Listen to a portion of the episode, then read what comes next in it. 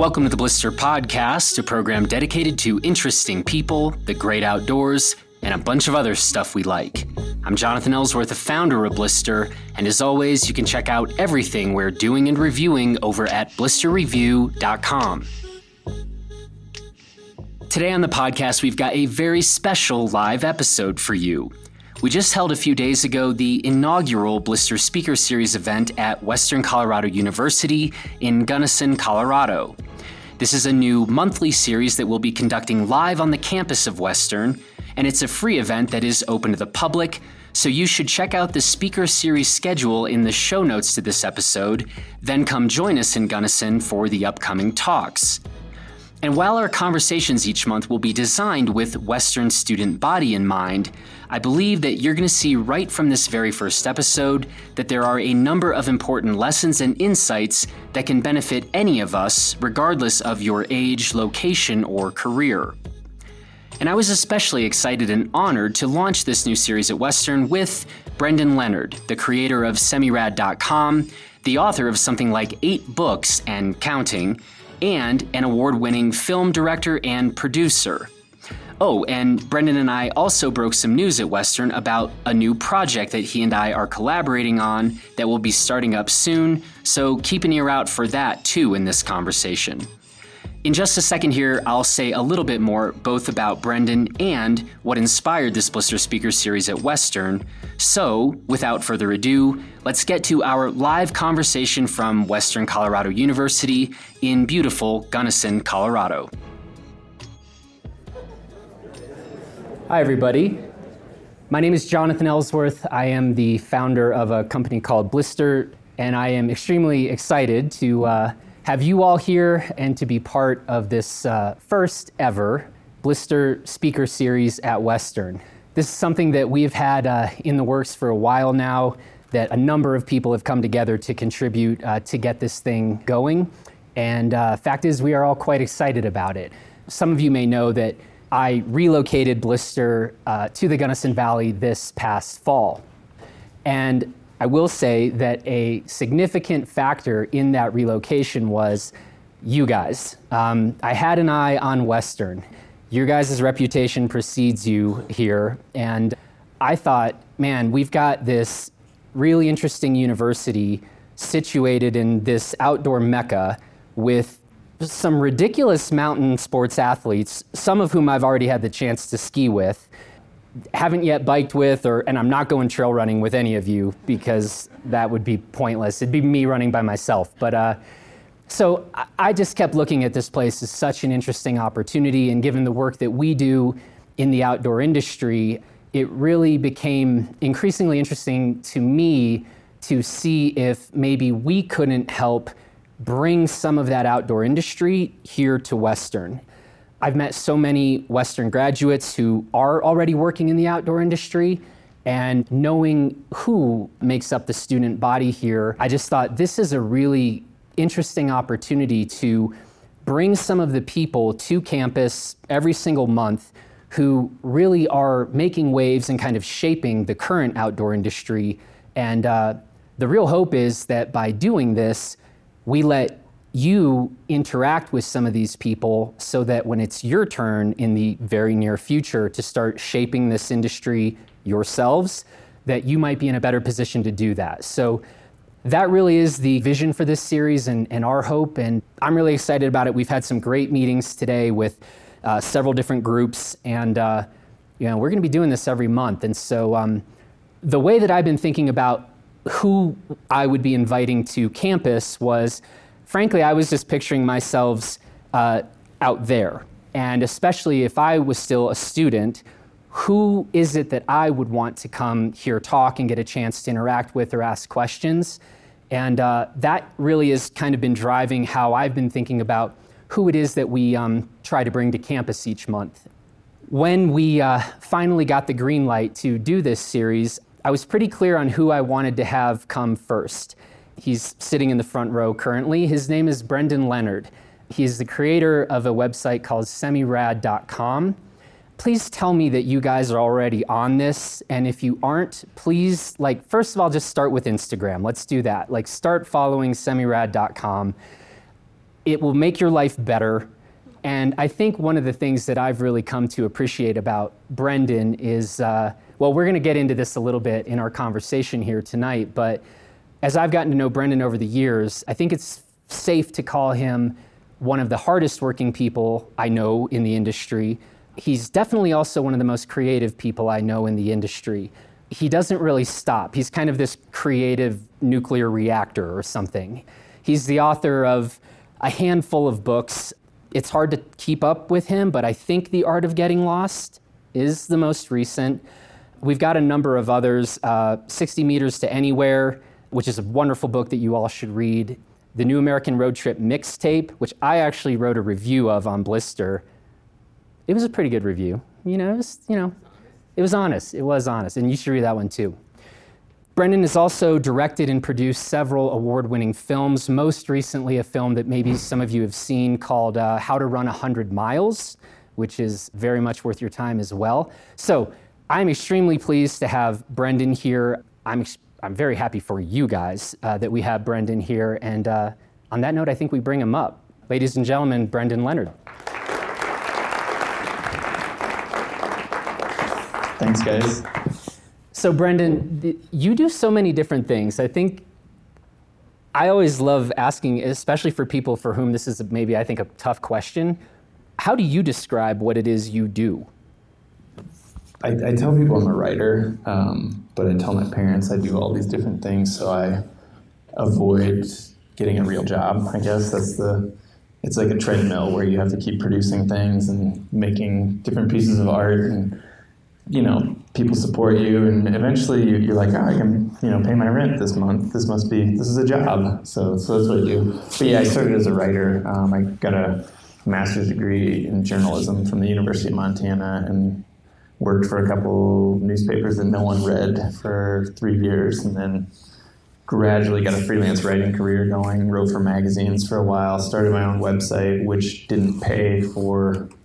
I think the first the first year, I got a few little checks from people republishing my stuff, but it wasn't wasn't given at all. Um, and I just kept at it long enough, and I've always tried to pivot and try to figure out how to make money um, by doing creative things, including just drawing these sort of charts I draw on Instagram, which I was just I was just having fun doing it, and was like, these are funny little jokes. It's like a I call it my adult coloring book. It's like I sit down with my iPad and I do something and get in sort of a flow state and put it on Instagram, and people like it or they hate it, and uh, mostly they don't hate it. They're just ambivalent. They, they like it or they or they ignore it, which is like everything in media nowadays. But that everything that sort of I've done that sort of thing for free has eventually turned into something that is paying. So I get I get clients for my illustrations, which are very poorly drawn, but um, something something's going okay with it.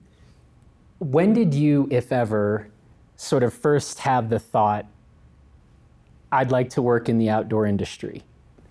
I got I, so I took a um, magazine writing class at the University of Montana and I was a grad student. The whole class was mostly undergraduates, and there were a handful of us grad students. And the rule was if you were a grad student, you had to get something published in a magazine before the end of the semester in order to pass. And I thought, you know, what am I going to, like, how am I going to get published by Rolling Stone or Sports Illustrated? That's impossible.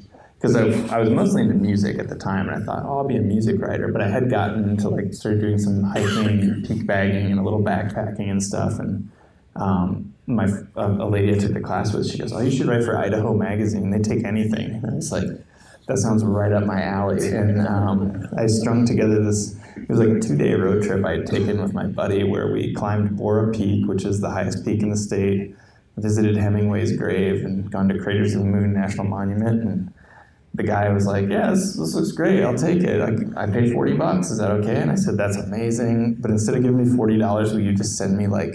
Whatever 10 copies of the magazine because I'm going to send it to all my friends and be like, oh, I'm a writer now. And uh, so that was my first thing. I realized, oh, I can just go do the stuff I find to be fun on the weekends. And if I can turn it into some sort of story, I can get paid for it. And this wasn't that long ago. So $40 in today's dollars is probably like 55, you know? So I wasn't like going, oh, I got I got to make a living. You know, I'm going to be a freelance magazine writer because at that rate, would have to write like I don't know ten thousand stories a year for you know, for that much money. But it was it was a start. I thought, oh, okay. Like the light switch went off, and the next year, so I made forty dollars the first year. The next year, I made I think I made one hundred and fifty the next year. And then the year after that, I think I made twelve hundred dollars as a freelance writer. This so, is a good trajectory. Yeah, big time. So, and then last year, I think I made seventeen hundred dollars. No, I didn't. I did better than that, but it was a slow start. Um, but it was like it's like that whole theme of doing things for free. And I was comparing with a friend of mine who also has been writing for the internet and magazines for a long time about what we were getting paid in like 2004 to write for the web, and she was like, "Oh, I think they paid 15 bucks an article," and we're, I'm like oh my God, if they, you know, if like Uber and Lyft had existed, then we would have been Lyft drivers. I mean, like, why would you waste time writing, getting paid 15 bucks to write an article? You just go drive a Lyft for like an hour and make, I think, 18 bucks. I don't know. So, yeah, thank God that that wasn't a thing then, I guess. Yeah, we we would have lost out on a whole lot of yeah. writing and media yeah. if, uh, if, for that. Yeah. Hmm. So, I think since you touched on this doing work and writing at times when there isn't a whole lot of financial reward behind that, this is about getting a foot in the door, right? You know, I think that is going to be a very live question for a number of, of students here. And like, how do you approach that? I mean, on the one hand, we would all like to get a, a sort of uh, appropriate value for the work. On the other hand, sometimes you got to be willing to kind of kick the door in or get a foot in the door however you can. What's your sort of advice on that, or what's your experience been like? Uh, yeah, I mean, for me, and you know, we're I always had a real job on the side of adventure writing until it became enough that I could do it full time. So I worked a lot of full time jobs that weren't financially rewarding. I really didn't like um, all that much, which I think is for most people, unless your dad owns a company where he's just going to give you a great job right after you go to college, you're probably going to work a job you don't, you're not in love with. Um, which, you know, I did that, and I was always always on the side after work. You know, my my coworkers would be like, "Do you want to go to happy hour with us?" And I'd be like, "No, I'm going to go. I'm either going to go rock climbing or I'm going to go try to write about rock climbing." And for the first few years just failed at it you know completely. Like my story ideas were terrible. People wouldn't listen to me. They like who's this person? And i just used to collect rejection letters because they used to they used to mail them to you and be like sorry you're an idiot you know and i have a file that i found a couple years ago like there's like 20 rejection letters in there. I thought what are you doing with these? Like you're gonna i'm gonna show these people like you know they don't care. You know, I don't know what this lady who was interning at Sierra Magazine in 2005. I don't even know what she's doing now, but I kind of want to be like, hey, whatever your name is, I showed you, didn't I? You know, I wrote for your magazine that you don't work for anymore, and you haven't worked there for 10 years. Um, but yeah, like in my line of work, there was no job that people were going to be like, oh, you want to be a freelance adventure writer? Okay, here's a contract here's eighty thousand dollars a year. You get paid every two weeks. Like that doesn't exist. And so I had to work a job to pay the rent because it, my level of success was not coming in financially. Um, I think that's the truth in a lot of in a lot of things. And this, I think, the millennial or the youngest generation coming up now is sort of becoming the gig generation where a lot of people have a lot of different things that they do for a living. We're maybe not going to have that one full time job that we you know, my dad was a butcher for 42 years, and that's literally all he did. Um, he never had to have a side gig. It was like good paying enough benefits where he did that whole thing. And he's, I think that's the last generation where there's going to be a lot of people that do that. And now we're kind of like, it sucks because you have to do multiple different things to make enough money to get by, but you also have these options of like, what, okay, what's that second thing I'm going to do to try to, you know, could I be a rock climbing photographer? Sure, the first year I will make no money. The second year I will make $500 when I sell one photo, and if I keep at it, maybe I'll maybe I'll make more. Um, while I'm waiting tables, or while I'm you know working at the climbing gym, you know, uh, checking people in and out, or something like that. Um, so I think I guess that's my advice would be to not lose sight of that one thing, like that you really want to be. Like I always wanted to be a writer. You know, I, I knew I wanted to do that, and I wasn't going to be like I didn't get the, the writer job, so I might as well just resign myself to whatever it is I get to do, you know, copy editor at a weekly newspaper. that no one reads and I'll get laid off in a few years, you know. So I was pursuing that thing on the side and, you know, failing, I would say failing upwards, I guess, at the time. Um, so yeah, I, I, you you start out in some things because you have this romantic notion of what it's going to be like. I was like, I'm trying to put together a writing class for this summer, and I was thinking about the motivations to write things and be published over the years. And like when I was super young, I was like, I'm to meet a lot of girls being a writer. It's to be awesome. That did not did not happen. Um, there's there's a comedian who jokes about like my wife thinks I meet all these beautiful women on tour. I don't. I meet guys who look like me, you know, which is uh, which is kind of the reality of it. And then you know later it becomes you know I just want to have this sort of validation that I'm that I'm doing something and it's reaching people. And, and now I've been doing it for several years, and the real point of it is to connect with people. And if you had told 19 year old me that yeah you should be a writer because you can connect with people you're like well what's that? I don't even know what that no i want like i want to be like hunter s. Thompson or you know some superstar or whatever. And um, but there's always that romantic notion that you had like ah oh, but that's really cool and by the time you finally get to say it you're like yeah i'm a published author you're like it's actually not that cool but i'm still having fun doing it so um, yeah i guess that's a roundabout answer but don't give up on whatever it is, I guess, is the thing, you know? What I guess I want to get clear on is so it really was for you, this was like, I am going to be a writer.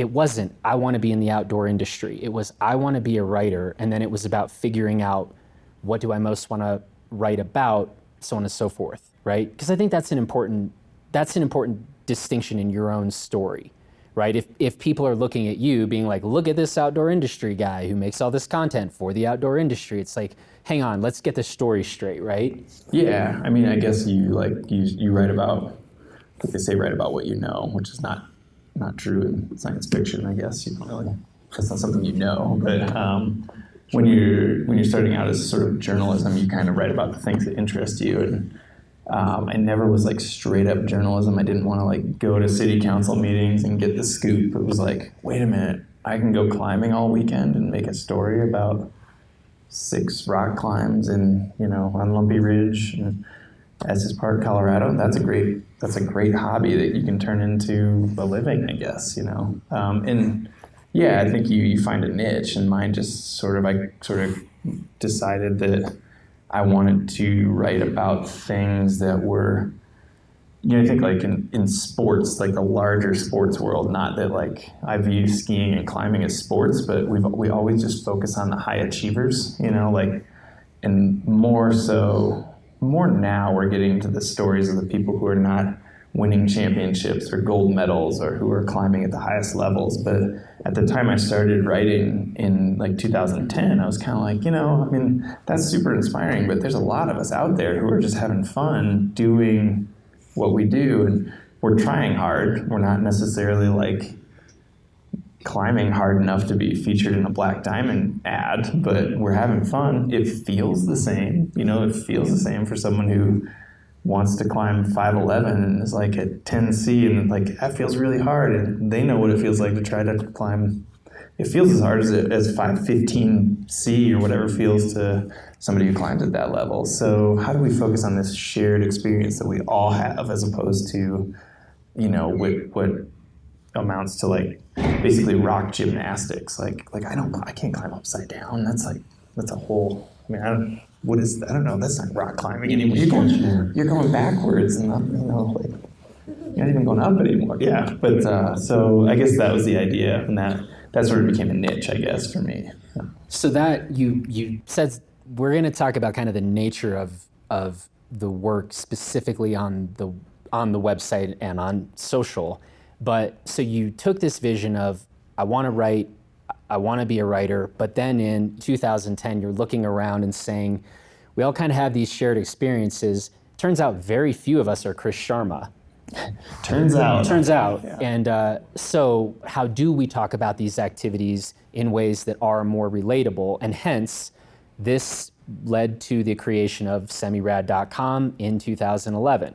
Yeah, maybe maybe more accurately, magazines wouldn't publish the stories I wanted to write which were like, there you go. Yeah, I'd send them an idea, and they'd be like, "That's dumb. That's not actually funny." And I'd be like, "That is funny. You don't, you don't know."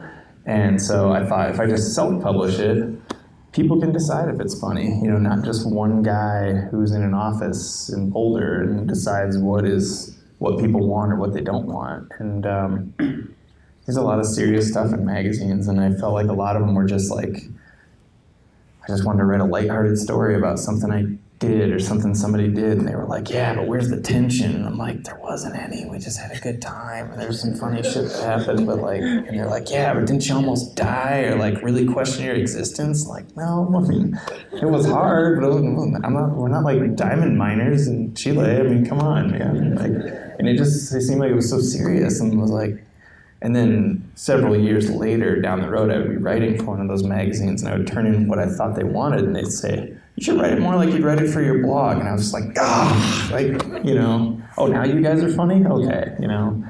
And so can, much of what, what's that? Can we pause? I, that's, that is so critical because, again, I think it is very easy to look at where you are right now. You've got a nice social following. You know, you you've you've you have kind of made it, and this trajectory is not.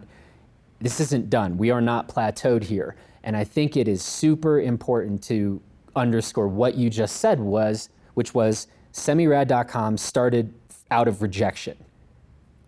Absolutely keep that in mind all the time, right? And you found another way.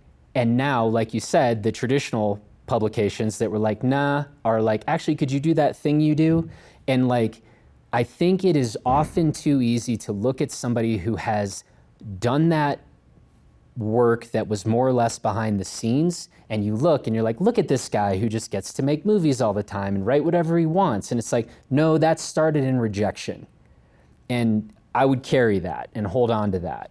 We actually recently just we were talking about we did like we somehow ended up on like an hour long conversation about it was actually about the tip of the iceberg and i think i was saying that I think we just perpetually make this mistake, all of us do, in all of these different walks of life where so I think what we're talking about is that tip of the iceberg. It's like, oh, Brendan, he's got this thing, he writes funny stuff, people seem to love him.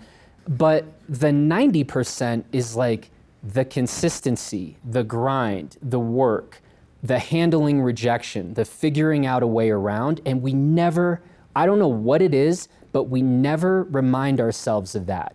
I, I, dumb anecdote, but I remember like several years ago when like Tiger, I don't know anything about golf, but I remember when Tiger Woods, when people were like, this is the greatest golfer of all time ever. And people were like, how are you the greatest golfer of all time ever? And he's like, I work.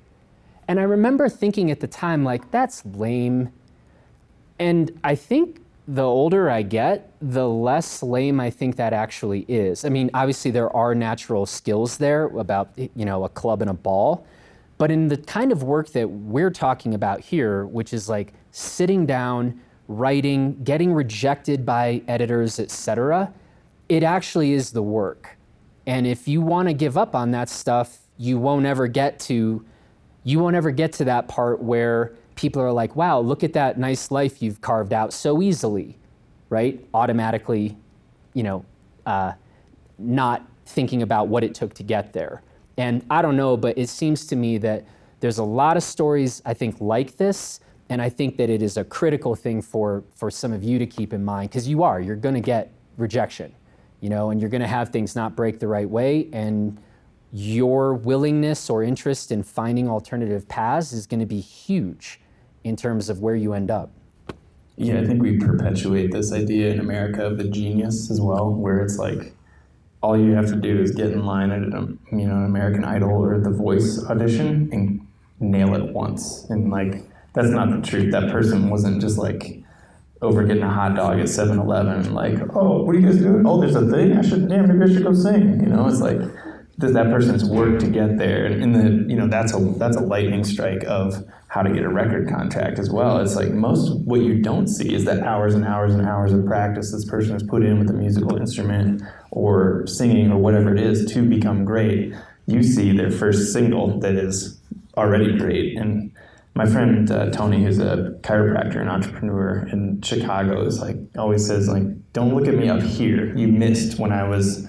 Starting out and doing these like free seminars in Whole Foods with two people, and one of them was falling asleep, and like a homeless guy in the back trying to get clients for my business. You know, that was when nobody wants to hear that. You know, and yeah, my my wife describes it as like a you know like a side view of a duck, where the duck looks very placid on top of the water, and what you don't see underneath is the feet.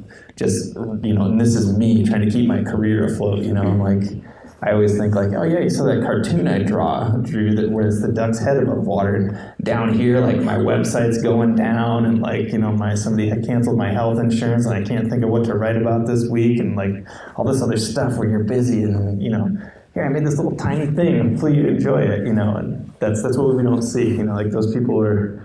I don't know anybody who doesn't work very hard who's successful, I guess, and there's actually a great Freakonomics uh, podcast episode about it called How to Be Great at Just About Anything. And it totally, um, the idea of talent that we have, it totally blows it apart. It's, it's pretty amazing. It's one, of, it's one of the best pieces of internet radio I've ever heard. Um, but it, it's, you know, I've, there's an argument I've had with several people like, I don't believe in talent, you know, and okay, there is, there's like LeBron James talent. That's talent. Okay, sure, but the thesis of this episode is that talent is nothing without hard work. Like you can't just show up, you know. Um, so I recommend it to everybody. Uh, and as far as alternative paths go, like right now we're in this golden age of alternative paths. You know, right when you and I probably started our careers, you were like, you had to go through a magazine to get something published about the outdoors or adventure, and now you kind of don't. It's democratized. You can start a blog, people will read it. You can have an Instagram account that's about just living in a van and you can make a living off it if you do it right. You know, like a lot of your favorite rappers probably started on SoundCloud, you know, which is just like, hey, my buddy and I recorded this and here we go. You know, we'll see what happens, you know, um, which I think is really refreshing and cool. It doesn't doesn't make it so you have to go through these gatekeepers and tastemakers. You can just do your thing and hopefully get it out there. Yeah. That's super true. And uh, yeah, you used the word already, so I'll just repeat what you just said because that's that makes for a compelling interview. But uh, yeah, that democratization I think that we've seen through technology is I think you know there's obviously pros and cons with technology, but that has been a thing where it, it only it plays even more to what we're talking about is that ability. Like if you are willing to grind and if you have that vision and you really believe in it, there are ways around more so than there have ever been. And that is a real opportunity, and it is not going to be easy, but it's on you, and you do have that opportunity. And I think um, that is real cool. And, uh, and actually, both of us, I guess we, we both started our publications in 2011, and both are, both are examples of that. You know, we didn't, we weren't looking to go the traditional media routes. And uh, you know, I, I, think you have an empire now, and I just have like I'm still just myself, and I just got my first desk like five months ago. So uh-huh. yeah, yeah, yeah, you, yeah, you've done really well oh, compared well, to things. Yeah. there's been a little bit of work. Uh, there's there's been a little bit of work. I, by the way, the, the story on that, I my first two years with Blister literally seven days a week, I would go to bed at, at 4 or 5 a.m. and get up at 9 a.m. That was seven days a week and I, I don't I don't know how I didn't die. Uh, like I look back at that now and I'm just like I don't but I think that's how a lot of stuff gets off the ground. And so it's real clear. You're like, yeah, that doesn't sound interesting to me. I'd be like, you're right. It doesn't really sound interesting to me now. But those are sometimes the kind of efforts that we're talking about that, you know, but if you do that and you've got these end arounds, we do have technologies today that you keep at it, things can grow. Um, I'm happy to report I don't do that anymore. So like, I, I generally sleep more than four hours a night. I'm very, very excited to tell you that part. I can't believe you don't have more wrinkles. Like, yeah, you look good for. Thank you for that. that yeah, or just being alive. Yeah, yeah, that's good yeah. too. Yeah. Um, can we talk about your books just a little bit? Which book of yours would you recommend that if people were to go pick up one to start with? What's your favorite to recommend? I have. I'm actually going to put out a book of cartoons in the next few months, so that'd be the easiest. 'cause It's like The, the thing that doesn't exist yet? yeah, Or- so pick that up at your local. No, I don't even know where it's. Um, no, I made this one called "Make It Till You Make It," and it's this little. I just self-published it, and the reason I did it is because I got all these questions from, I get an email or uh, Instagram message or something like that every couple weeks or a week, and somebody would say, "Hey, I was just wondering if I could give you a call or take you out for coffee and pick your brain about how you do what you do. And I thought, man, I keep, I keep having coffee with people and I keep kind of saying the same things. So I just wrote it all down and put it in a little book. And then I put it on Kindle for $3 because that's like roughly the price of the coffee this person would have bought me. And now I don't have to leave my house. I can just be like, I'm actually traveling this week. Sorry, but here, this thing, will, you know, this is pretty, I'll just send you a free copy at this point. Um, and it's just kind of like, the, the biggest obstacle most people have, I think, is just starting to do something. And that was kind of, you know, it's true in climbing, it's true in skiing, it's true in anything you want to do for, for work. And like uh, playing the guitar, I assume, too. You know, like you're never going to get good if you just keep thinking about, I'd like to do that someday. And I'm like, just start, you know, just start small, just write a little bit and see how it goes. Um, uh, but that's that's been the biggest obstacle. I feel like people are like, I don't know what I want to write about. I don't know what I want to do. And I'm like, you'll figure it out. Like you're not gonna have an audience right away. It's not like you're gonna put it on the internet and people like a million people are gonna see it and be like, "This sucks, go away." No one's gonna see it. Like your mom might see it, and then like maybe five of your friends, but you can fail. You can do bad work to start with, you know, and like maybe you'll figure out some good things and you'll you'll get better. But your audience won't. There's not gonna be an audience right away, you know. So um, yeah, so I made I made that, and that's I guess I would say a start there. If you could recommend one book that isn't one of yours uh, to the students here, what would that be? I said I was going to think about this, and then I didn't. Uh, I just read.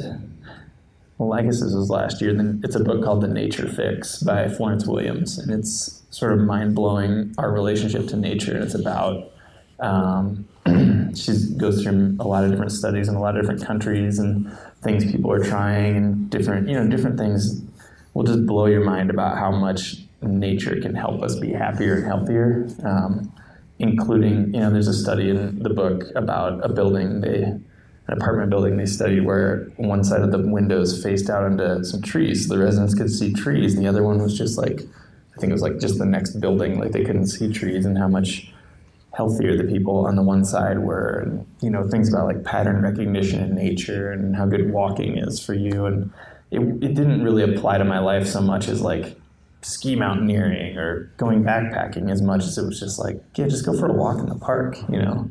Um, but I think that's a that's a good book for anybody who's alive in 2019 to read. Um, also, I get a small commission every time I sell a book. No, I'm just kidding. I don't. This is the time machine question. If the undergrad version of yourself was sitting out there in the audience, what one or two things do you think it would be most important to say to that younger version of you? Ooh. Or, or what do you wish someone would have told I you? mean, I was a disaster when I was 20, 21. Okay, can we talk about this real quick? Uh, I, wrote, I wrote a book about it. You did. So, yeah, uh, yeah. I mean, no, I like I went to rehab right after undergrad, so that's that kind of gives you a clue where where I was at that time. So there's things that I would say to myself that don't apply to anybody else. But um, I, I had this marketing professor who I was sort of really not in love with the whole idea of going into marketing. I talked about this a little bit in the class we went into today, but he would come in and every Tuesday and Thursday and read reports of or emails he had gotten from alumni who were working corporate jobs or whatever. And I would always, I would just be like, God, I don't want to do any of that stuff. And I was just like, you know, sort of like had a sort of mohawk and was like painting my fingernails black. And it really, I was supposed to be getting a marketing internship the next summer and was not into it. And I went into his office and we were supposed to do this thing called a backdoor interview where you called a company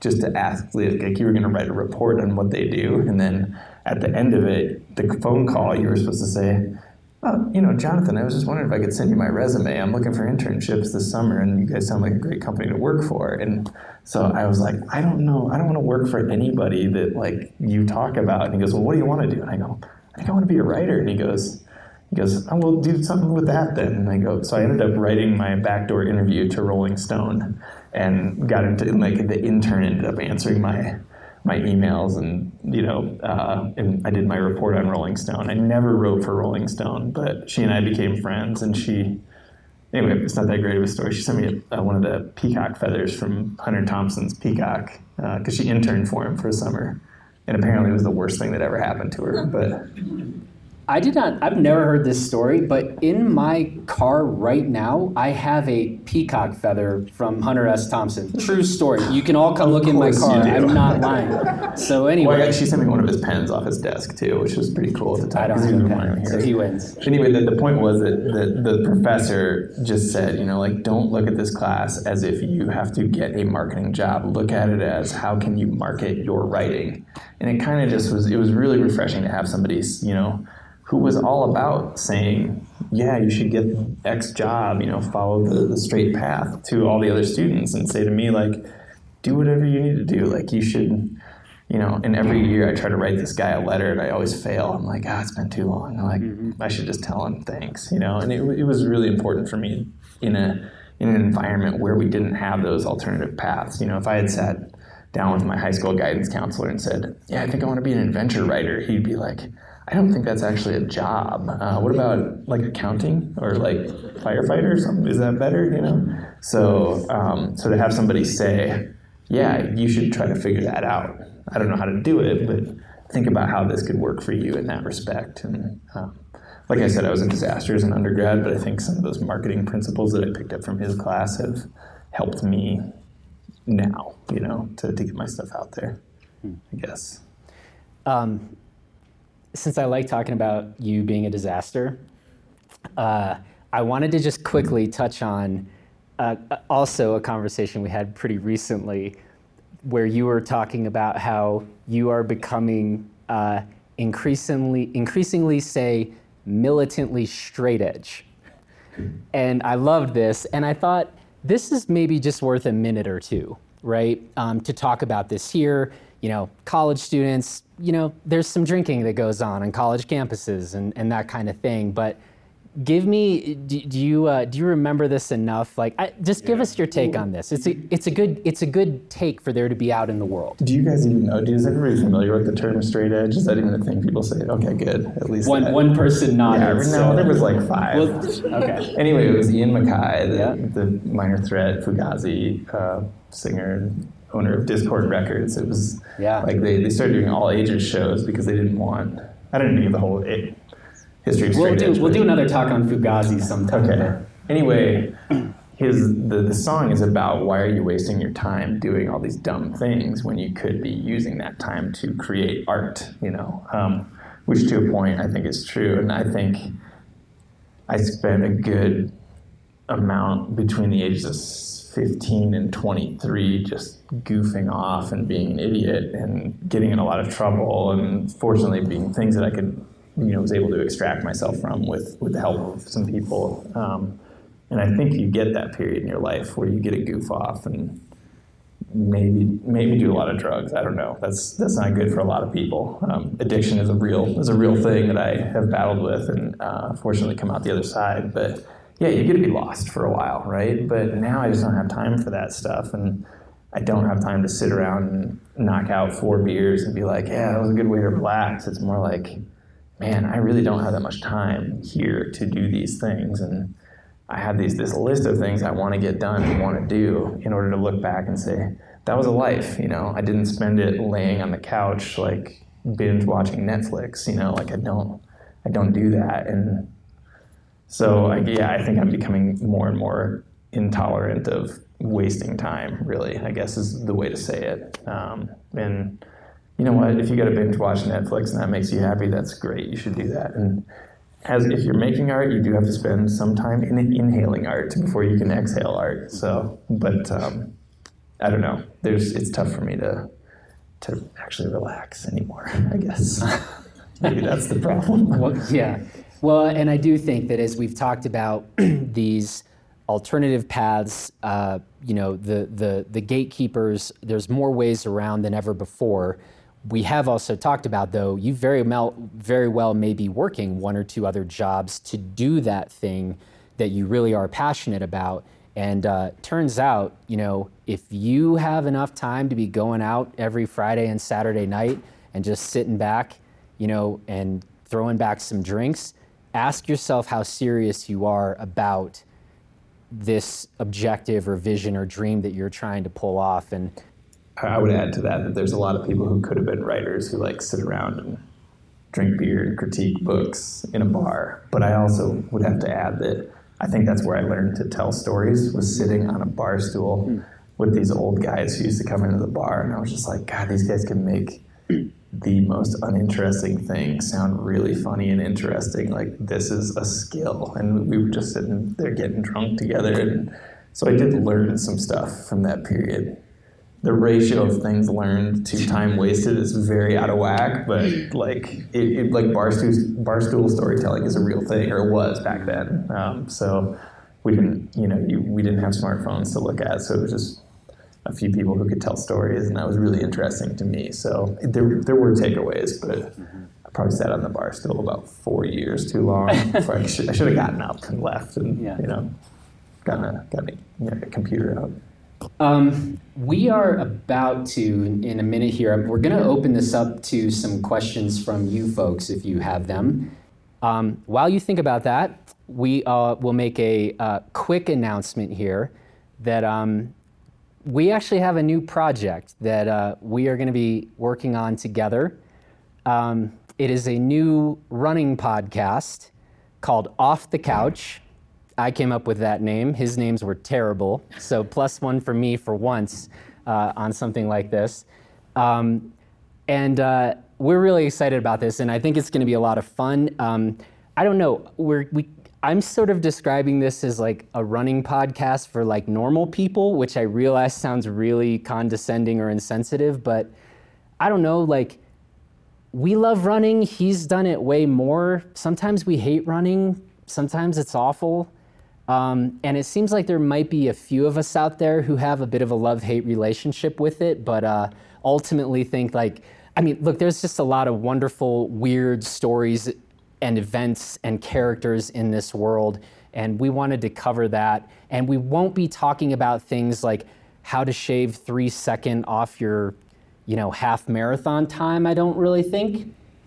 No, I don't. I don't. I Yeah, because I don't really care about that. No. I don't think you do either. But um, we probably will talk a lot about like, well, you're not listening to music while you run now. I was gonna say we could do like playlists. Maybe they'll just be mine. Oh, Which is good because then there won't be any atmosphere on the playlist, which is a whole nother topic. but uh, yeah. Anyway. Yeah, I went through an atmosphere period, but I haven't really been that much of a listener for, Cool. for years. I'm glad we had that stated for the I record. mean, Anyway, it's going to be called Off the Couch. Uh, it should be rolling out at the end of next month. We are excited about this. It should be pretty funny and good, and uh, and you get to hear us. You know, um, so there is that. if, Um, you, if you hate this evening, you will hate that podcast. I believe. Oh man. If you are not having fun right now, you should probably That- listen to it. Uh, I think you can get a lot better. So I'm holding out hope. We're gonna we're gonna coach you up. Um, so while it, we'll see, are there any questions? Because if not, it's cool. Because I've got some. Since we are at a university, I thought it would be fitting. Um, there's a novelist, uh, Marcel Proust, uh, who has kind of famously come up with a number of questions at the age of 13 and then at the age of 20. So you guys should ask Brendan questions because if you don't, I'm going to start asking him these questions uh, from Marcel Proust. That's what we're in for. So uh, anyway, let's go ahead and uh, let's start with you. All right. Um, so for like somebody that's like stoked to be outside all the time, as a writer working at a computer all day, like cranking it out, how do you combat um, always itching to get out or my computer and I'm wondering how to focus like as a freelance? There's some studies, and I've, I've tried to tried to incorporate one of these studies into uh, a, a thing I was writing, but it's about brain scans, about going for a walk. Um, and it turns out they've the, the graphics have been way oversimplified, and it's not quite true. But um, yeah, it's tough. Like sometimes you just have to sit there and battle it out. But a lot of times it's like I've been sitting here for two hours. I'm gonna go walk around the block, and it's the worst. Like you always get these ideas when you're in the shower or you're driving or you're like just doing like that's when you come up with that line. So I do a lot of pacing in and out of my house and things are fairly separate, I guess. And I do when I run, I usually run with my phone, um, and I don't turn it on. I don't like listen to music or anything. But when I do have that brilliant idea, I pull it out and like try to type it in the notes section. And sometimes I end up typing a sentence or whatever. And sometimes I've, I've written almost entire blog posts on the Notes app while in a tent, you know, because I was like, oh, this is hilarious. This is going to be so great. Sometimes they turn out to be terrible and sometimes they're not. But I'm pretty good at shutting off the whole wanting to exercise thing. So I'll like run a really long run and then I'll spend the whole next day just like drinking coffee and eating donuts and not moving. And then theoretically, that's when you do the writing. But I don't think you get the ideas and you never get the greats I don't think you get the ideas while you're standing there, but some of the sentences I found that you have to you have to sort of believe in yourself that you will get it done, and like you have to start. And once you start, you'll surprise yourself with like, oh, that's actually pretty good. That sentence actually can't believe that came out, and that comes from that sort of grinding it out. Um, but I'm better at working than I am being outside. I think there's a lot of people in our industry who are like I love climbing, and their ratio of production to recreation is way different than mine. But I'm, um, I like to go out to dinner a lot too, so they can't necessarily afford that. I'm like, you know, cool. Let's go to that nice Thai place. No, no, no. It's it's like they're they're having much more fun climbing. I maybe just want to go, you know, eat Ethiopian food instead, and that costs twenty five bucks or whatever, and like so I have to work to like support my addiction to things like that. And really, the, like you know, there's it's great to go out and climb, and I get a lot of enjoyment out of doing the things that I like to do outside. But what if you could reach people with what you do and provide that sort of connection? And that's where the real enjoyment of my work comes. I don't. I love being out in nature on top of mountains as much as everybody else does, but you are still experiencing that just for yourself and like if I just do this every single day of my life, is the world actually becoming a better place? Probably not. You know, if I am able to communicate something about this that connects people, is the world becoming a better place? Slightly, yes, like much more so. So that's where I think I get the satisfaction out of the work um, is connecting people. Um, and the the interesting thing that's happened to where like I will with social media, you'll share what you did, your blog or the little drawing you did or whatever, and you start to see people tagging each other in the comments or this is what you can see and you realize that you're what you're making is becoming this part of a language between two people. It's this thing that they're sharing you know that they they talk about it when you're not around because you sat down for two to eight hours and made this thing and we're like god i hope people like this. And like you know not everybody likes it but if two people have this connection moment in you know that's it was worth it for you. Because most of the internet is just people yelling at each other and talking shit about politics and like saying all this nasty stuff and you know it's like well what if i could just be positive something positive that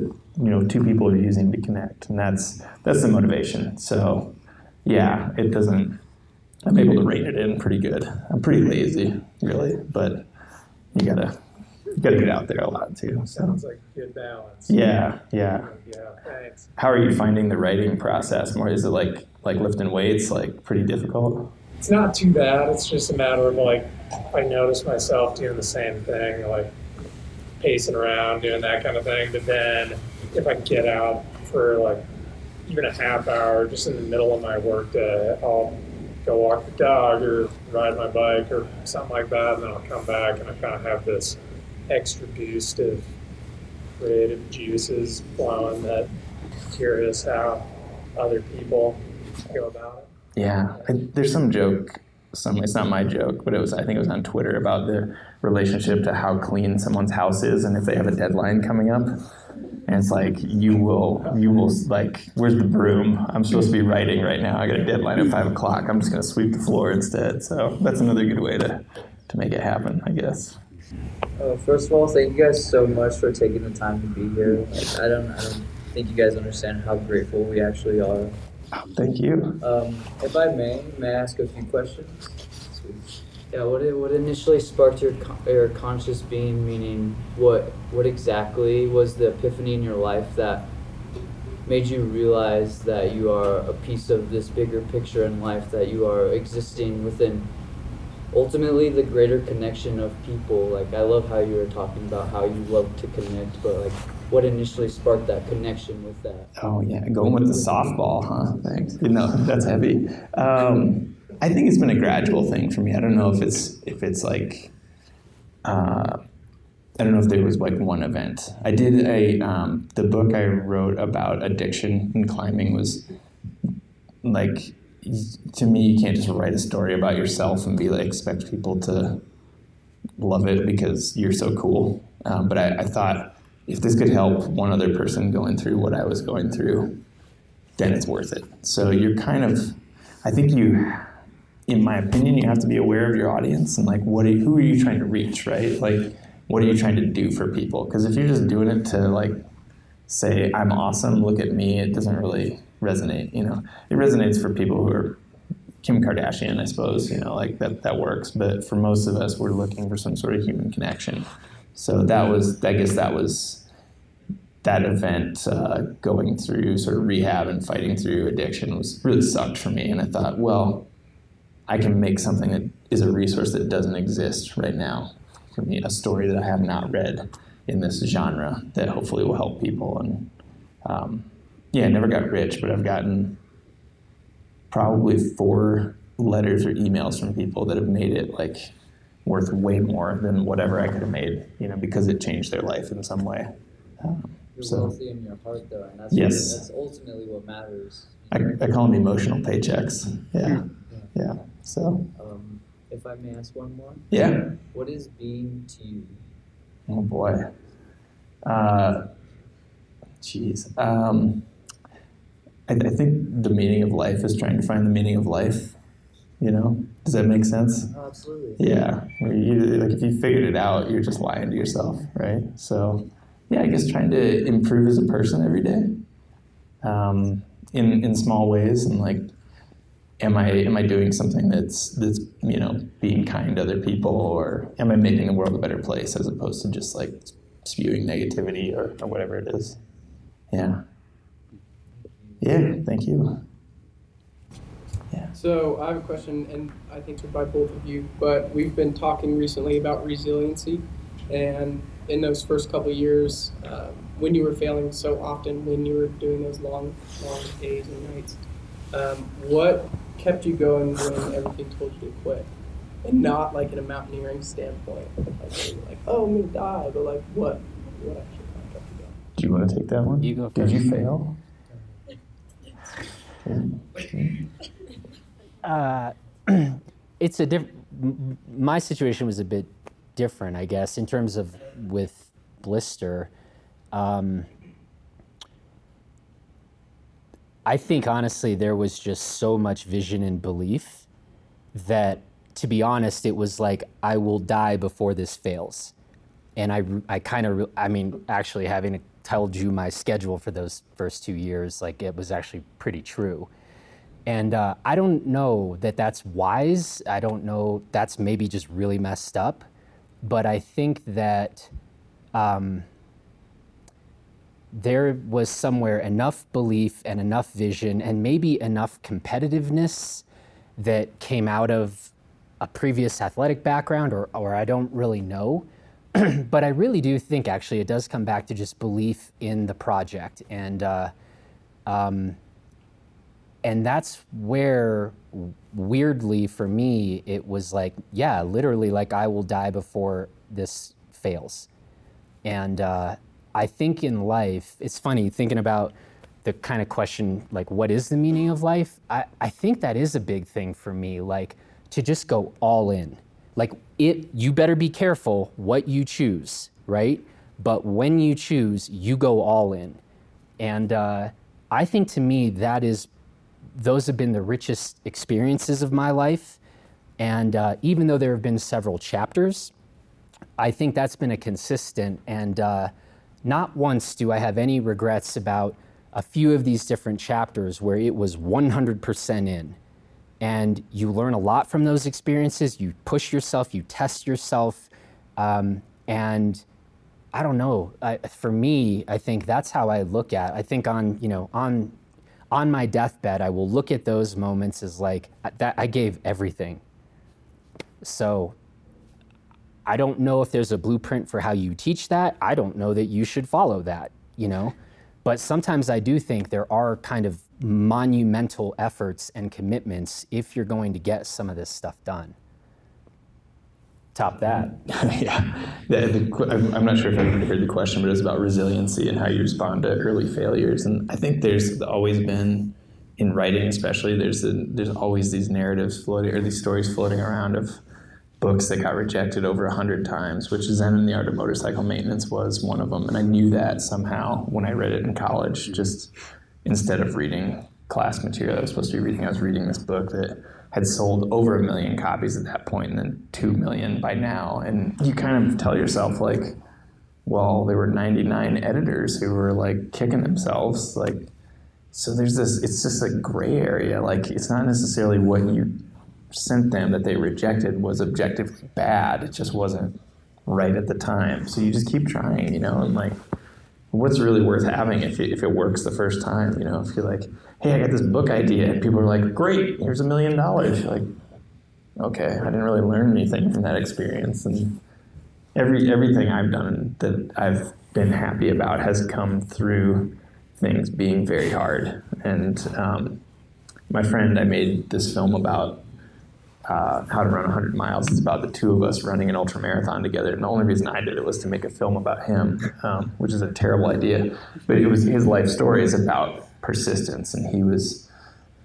Yeah, his mom, his father was abusive towards his mother, so he she left him with six. She took six kids. He emptied out their bank account, and they just scrapped for years. And then Jason was dyslexic, so he got bullied. So he got in a lot of fights in school, and then he decided to try out for wrestling and he lost every single wrestling match for two years and then he won his first one and it's his whole life about persistence and i thought well i'll trying to run 100 miles you'll obviously you'll get through it this is what you do you know it's like his whole everything um, and we're training for this race and he's like i've been dating this girl kate it's going really well I go, yeah, that's great. You know, we're just running, having our chat every week. And, I, and he goes, yeah, I'm not sure what to think. And I go, maybe everything in your life doesn't have to be hard, you know, like maybe you can have one easy thing, you know, and, and we both kind of were like, wow. And I thought, well, you're really good one there, Buddha. That's amazing. And, but, but it was like everything we had said, everything we both have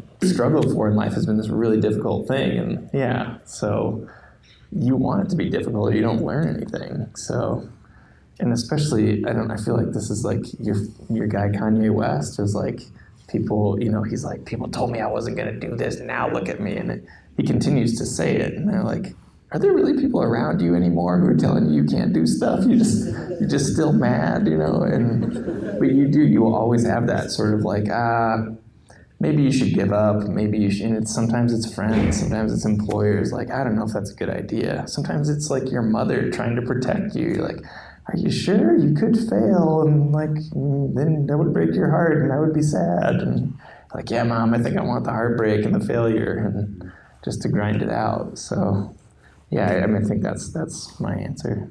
One if I may one last thing on top of that is um, I think you got to be real careful about what your metrics are for success. And so it, it, you know if, if we're asking like I want to be a pro climber. Like, I want to make enough money to just make a living going out and climbing on rock. It's like, well, today then, you actually probably need to be climbing at least 515, at least. You know, if you're really going to make a decent living at that. So, in that one, you got a pretty clear metric. And so, you're the question of should you still be resilient? It's like, if you're only climbing 512, 513, you're not there. But in so many of these other walks, so for example, like, you know, when Brendan's like, well, you didn't fail, it's like, well, wait a minute. We were killing ourselves putting out this content. And in those first years, it gets pretty easy to be like, our traffic should be 20 times what it is today you know and and actually today it's like you know our traffic is what it is it's good it could be 20 times bigger. It you know and it's like those were never for the first two years of the website i never looked. I never looked at our traffic ever. It was just about we are doing things in exactly the way we think is the right way to do it. I know our traffic isn't what we want it to be. This is not the point right now. Right? And so i think maybe hopefully a, a useful answer to that question is how are you determining success or failure because if it's really about the work and doing the work the right way, you actually get to control that. If it's these other kind of external metrics and those are really important, that gets trickier, you know? But I would try to get real clear on those things so that you can even, if it's just some parents who told you you ought to be making X amount of money by now, you know, maybe you let that one go. If it's really, if you're really on a particular project um, or pathway. I, I did a talk about this called "The Joy of Making It Small." It's a six-minute thing about instead of making it big, it's okay to make it small and have a sort of instead of being a best-selling author, it's cool to just connect with people. And it was the story is about this guy chasing me down in Garden of the Gods and being like, "I read your book about road trips.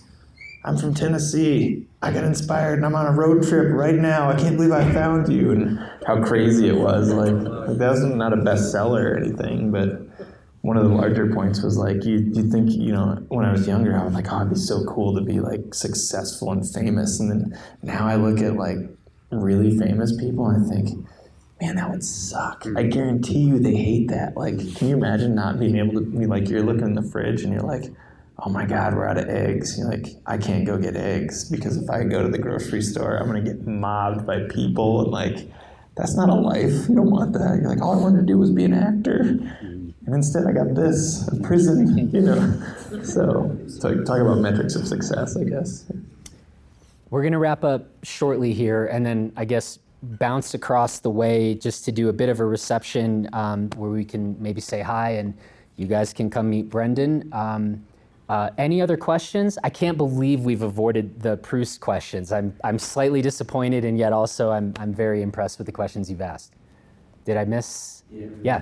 Well, like guys. What are you guys' whys? Why do you do it? Why do you do it? Yeah. Um, I I want to. Uh, I guess like number one is freedom for me. Um, I don't really. I don't think I'm going to get rich, but I really enjoy getting up every day and being like, okay, what can I do today? And you think like being an adventure writer, I guess. You know, the romantic notion of it is that you get to spend months on expeditions or whatever. And I just like being able to not be on conference calls and in meetings and being like, hey, it's Tuesday. You want to go out for breakfast before we start working today? I don't know. And then, like, I can go for a trail run and then go to work and work from 4 to 11 as opposed to, you know, whatever. And uh, for the most part, I get to create whatever I want on a daily basis within certain parameters. You know, you're not like you're not just going to fly off and do something that's going to offend a bunch of people you're going to lose your entire audience because of it. But I think that creative freedom is the, is the number one thing for me. Um, so yeah, what's what's yours?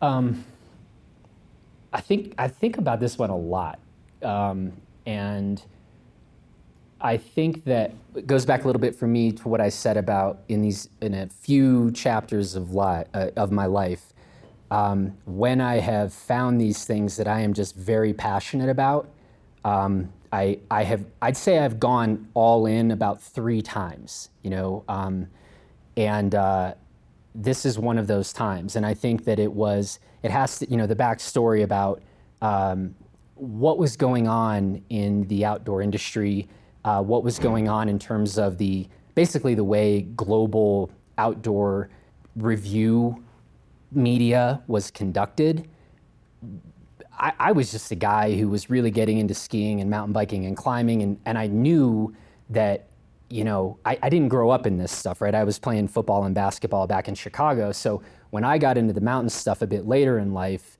um, I, I knew that getting on the right equipment could probably really help me out. And I just couldn't find any of the information uh, really good sort of consumer product information on any of this. And so then the more that I kind of looked into why that was so, and then as I learned more about how the revenue structure works for a lot of these review publications, that it's often kind of a pay to play thing where it's advertising dollars that are exchanged for writing nice things about product. I honestly like that blew my mind and I was like scandalized. And I it started really Blister started as an experiment. Like what would happen if we tried really really hard to just tell the truth and be accurate about this stuff? And I, I told this story earlier today because it's true. I was like, if we come criticize, say, Rossignol's flagship product, do they just send like a hitman over in the middle of the night and like pop and then like that was that and then it's like fun experiment now i'm dead and uh, I, I didn't know and uh, but that's you know that's kind of how that started and uh, to me it really comes down to like all of this outdoor sports stuff is actually turns out really expensive and I just hated the idea that we're not, we're kind of lying to our fellow skiers and bikers and climbers, like, which were like my best friends. And so that, that was a big one for me. And I think there's a, a even bigger macro question, which is kind of, I like the idea of, you know, if we could create a company where our revenue streams didn't undermine the integrity of our work, that's like drop the mic stuff. I would be extremely proud of that, you know? And that's not easy to do. And so, by the way, again, I don't know that if I said, we don't take any money from the gear manufacturers we review, which has been a very painful principle for us, you know, uh, very painful. Um, but it was sort of the right way to do things. And everybody that's been involved in Blister bought into that vision. By the way, that's another very powerful force we've collected an amazing group of people who buy into this as well, and that will motivate you a lot, you know? So I think those are a few of a few of my whys. And then, by the way, Blister is evolving too. And here we are tonight in this new series where, given the work that we've been doing for the last eight years, we now have made certain connections and, and uh, to see this expand into an area where we get to come have these conversations with you guys um, that's a very exciting development. And I think that you just kind of keep looking, you know, do your core work, but see where else you could possibly make contributions. And again, I think with this community, hopefully being able to bring something to, to, to, to you folks, answer some of your questions. Hopefully, you get some inspiration from folks like Brendan. Those are really interesting developments that are related to that core of what we do, but are a bit of an extension of what we do. And I think if you have the ability to kind of evolve the project in those ways, man, I'm, I'm all in. You know, that's that's a still that's a big why uh, and a good reason for me. And another why is you mentioned the audience, and you it's it's a pretty big gift when you are able to sort of have a following of people where you're like tell a joke on the internet and you know you think people are laughing at it, and like that's a pretty cool feeling. Like, hey, this this was a good part of my day. And you're like, yeah, all right. Glad I spent an hour drawing that. Like, you laughed and you laughed and you laughed. That was that was worth it. So you're kind of just like giving a gift to people, being like, I don't know, guys, see what you think. And if, if it works, if it's a positive thing for people, that's that's a pretty special thing. Um, you know, I don't have illusions about like changing the world, but it's a pretty cool way to change the world just a tiny bit every day. We can do that. So, yeah. Good question. You, you talked about the content you create for SemiRad, your books. One part you haven't talked much about is your film. And I got to say, when, the first time I saw 35, hmm. The collaboration you did, that five minutes was an amazingly beautiful hmm. piece of work. Where does film fit in to your work and where do you and, and you obviously talked about the, the film you just worked on the hundred mile piece, but talk, talk, maybe a little bit about film and just the work you've done in film is really interesting. Oh, thank you. Uh, it's, it's a really inefficient way for me to make money, so I'm kind of trying to take a little time off. um, I don't know. I, I spent a long time going to film festivals like Five Point and Carbondale and Mountain Film, and would go every year for, gosh, like five or six years. It's really hard to be in that audience as a person with sort of access to those tools and be like, and not sit there and go, I want to do something like this. So I, I did a few things, and um, I joke that the one storyline that I have is let me tell you about my friend, and it's always about that like this character I meet. I'm like, oh my god, this person is so rad. Like, why don't, why don't we just try to turn a camera on and see what happens?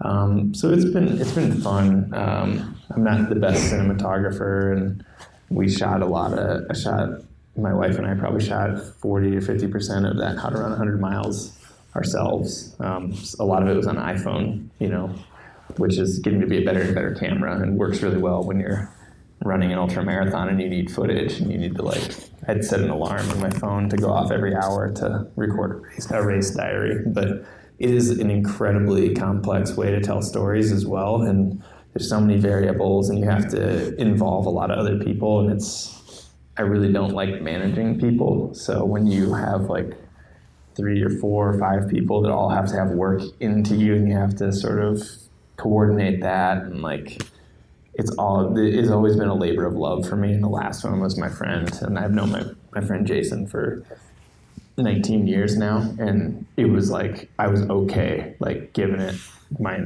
my health my sleep for for running the race and then spending six months after that making the movie which turned into another ultra marathon and losing money. You know, I'm just like, I probably made four dollars an hour on this film at this point. So, um, but there's certain things that pop up, and you think, I could write a quick story about this person, but if I shot if I shot video of them, the world would really enjoy this person. Like, I have um, I've been trying to move forward on a film about my mom's climbing partner at the gym in Des Moines, Iowa, and she's Kitty is 74 and took up climbing when she was 67 and she is just the mouthiest most direct um, she will talk shit to you while you're climbing you know like tell you what you're doing wrong and she she top ropes like 5'11 ish um, and i want to make a film about her because she's such a fire plug you know uh, but she tore a rotator cuff uh, in december so she's having surgery and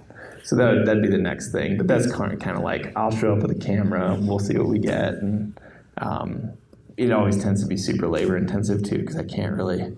You sit down with your interview stuff and you're like, God, why didn't I ask this? And she didn't really say this, and she didn't start using profanity until we turned the camera off, and that's the good stuff. And so it tends to be like this perfectionist thing where you're like, we got to keep going until. So it's when if I'm in charge of the film, I do really poorly financially. If I just work for somebody, I do way better. And uh, yeah, so they're they're all labors of love, I guess. Thank you so much for these good questions. Again, please, uh, we're just going to head just across the way um, over here to keep this going if you would like to. And um, I want to thank Brendan. This has really been fun, and thanks for coming. And I hope uh, some of this was beneficial to you guys. And you can now look forward to this amazing new running podcast called Off the Couch and uh, we're going to kind of keep keep some of this going. So um, thank you. Thanks for being at this very first event, and uh, we will see you guys next month. Um, so thanks again. That's it for this edition of the Blister Podcast, and that is a wrap on our inaugural Blister Speaker Series at Western. I want to thank everyone who came out to that first event, and thanks to all of you who asked such good questions during the Q&A and then in the ensuing reception. Thanks also to Brendan Leonard for the conversation, and be sure to follow him at SemiRad on social and check out his website at semi-rad.com. And if you'd like to join us at Western for the next Blister Speaker Series talk, then come see us in the Gunnison Valley on Thursday, February 28th at 6 p.m., where my guest will be Eric Larsen, the world record polar and Everest adventurer, expedition guide, and climate educator. Thanks, everyone. We look forward to the next event, and we will talk to you again very soon.